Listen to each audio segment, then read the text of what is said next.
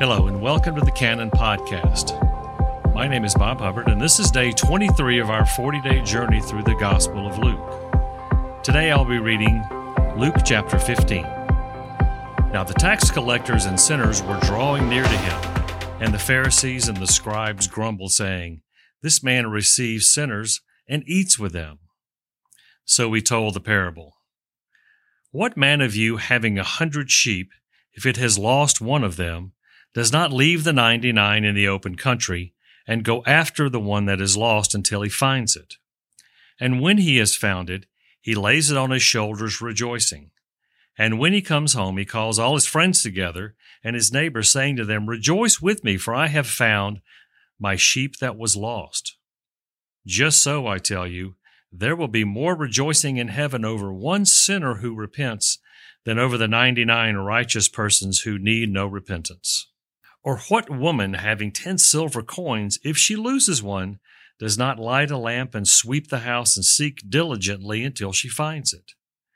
And when she has found it, she calls together her friends and neighbors, saying, Rejoice with me, for I have found the coin that I had lost. Just so I tell you that there is joy before the angels of God over one sinner who repents. And he said, There was a man who had two sons. The younger of them said to his father, Father, give me the share of property that is coming to me. And he divided his property between them. Not many days later, the younger son gathered all that he had, and he took a journey to a far country. And there he squandered his property in reckless living. And when he had spent everything, a severe famine arose in the country, and he began to be in need. So he went and hired himself out to one of the citizens of that country who sent him into the field to feed pigs. As he was longing to be fed with the pods that the pigs ate, and no one gave him anything. But when he came to himself, he said, How many of my father's hired servants have more than enough bread? But I perish here with hunger. I will arise and go to my father, and I will say to him, Father, I have sinned against you and before God. I am no longer worthy to be called your son. Treat me as one of your hired servants. And he arose and he came to his father. But while he was still a long way off, his father saw him and felt compassion, and ran and embraced him and kissed him.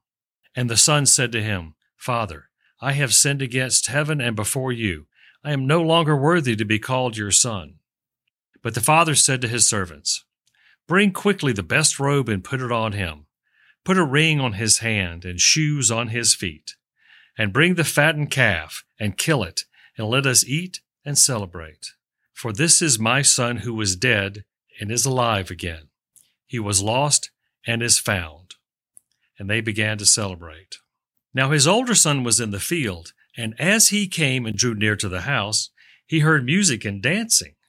And he called to one of the servants and asked what these things meant. And he said to him, your brother has come. Your father has killed the fattened calf because he has received him back safe and sound. But he was angry and refused to go in. His father came out and entreated him. But he answered his father, Look, these many years I have served you. I have never disobeyed your command, and yet you never gave me a young goat that I might celebrate with my friends. But when this son of yours came, who has devoured your property with prostitutes, you killed the fattened calf for him.